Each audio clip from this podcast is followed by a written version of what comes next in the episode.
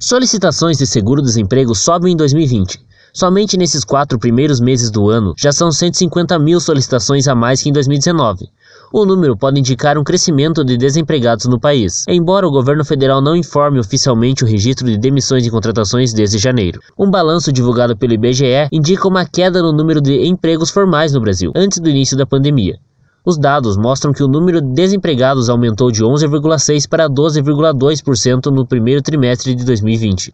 Um setor afetado pela pandemia é o de restaurantes. Em pelo menos 10 restaurantes consultados pela equipe de reportagem, seis reduziram a jornada dos funcionários durante a pandemia. Em outros três estabelecimentos, já houve suspensão de contratos de trabalho.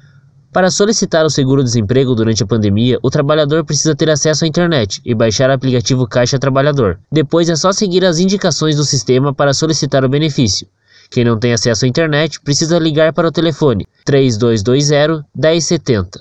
Eu sou Erivelto Martins e esse foi o Boletim Covid-19 Informação contra a Pandemia. Uma produção diária do curso de jornalismo da Universidade Estadual de Ponta Grossa.